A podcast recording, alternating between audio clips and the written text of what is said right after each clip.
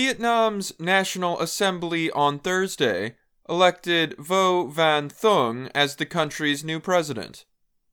The country is changing its top leadership as it continues its anti-corruption campaign.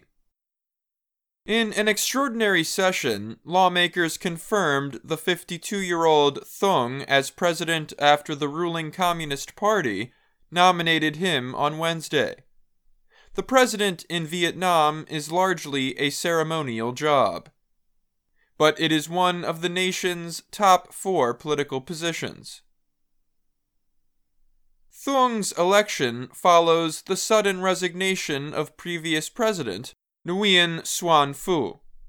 Phu stepped down in January.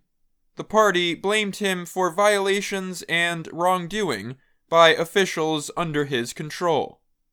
His resignation was seen as a major escalation of the country's anti-corruption crackdown. In his first speech to the parliament as new president, Thuong said he will resolutely continue the fight against corruption. I will be loyal to the fatherland, the people, and the Constitution, striving to fulfill the tasks assigned by the party, the state, and the people, Thuong said in a statement on Vietnam's state television. Thuong is the youngest member of the party's Politburo, the country's top decision-making body. He is considered an established member of the party.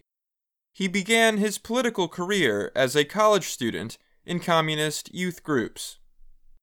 He is widely thought to have a close relationship with General Secretary Nguyen Phu Trong, Vietnam's most powerful leader. Trong is the main official behind the party's battle against corruption. The anti-corruption campaign will not cool down in the foreseeable future, said Florian Feierbendt. He is the representative in Vietnam for Germany's Konrad Adenauer Foundation. Diplomats and business people have raised concerns about the anti-corruption campaign because it has limited many normal deals in Vietnam, and officials fear being caught up in the crackdown. A Hanoi-based diplomat told Reuters that Thuong's election was a major step by General Secretary Trong in the competition to succeed him. The seventy-eight-year-old leader may step down before the end of his third term in twenty twenty-six. Thuong was elected with ninety-eight point three eight percent of the votes, the parliament's website says. I'm Dan Novak.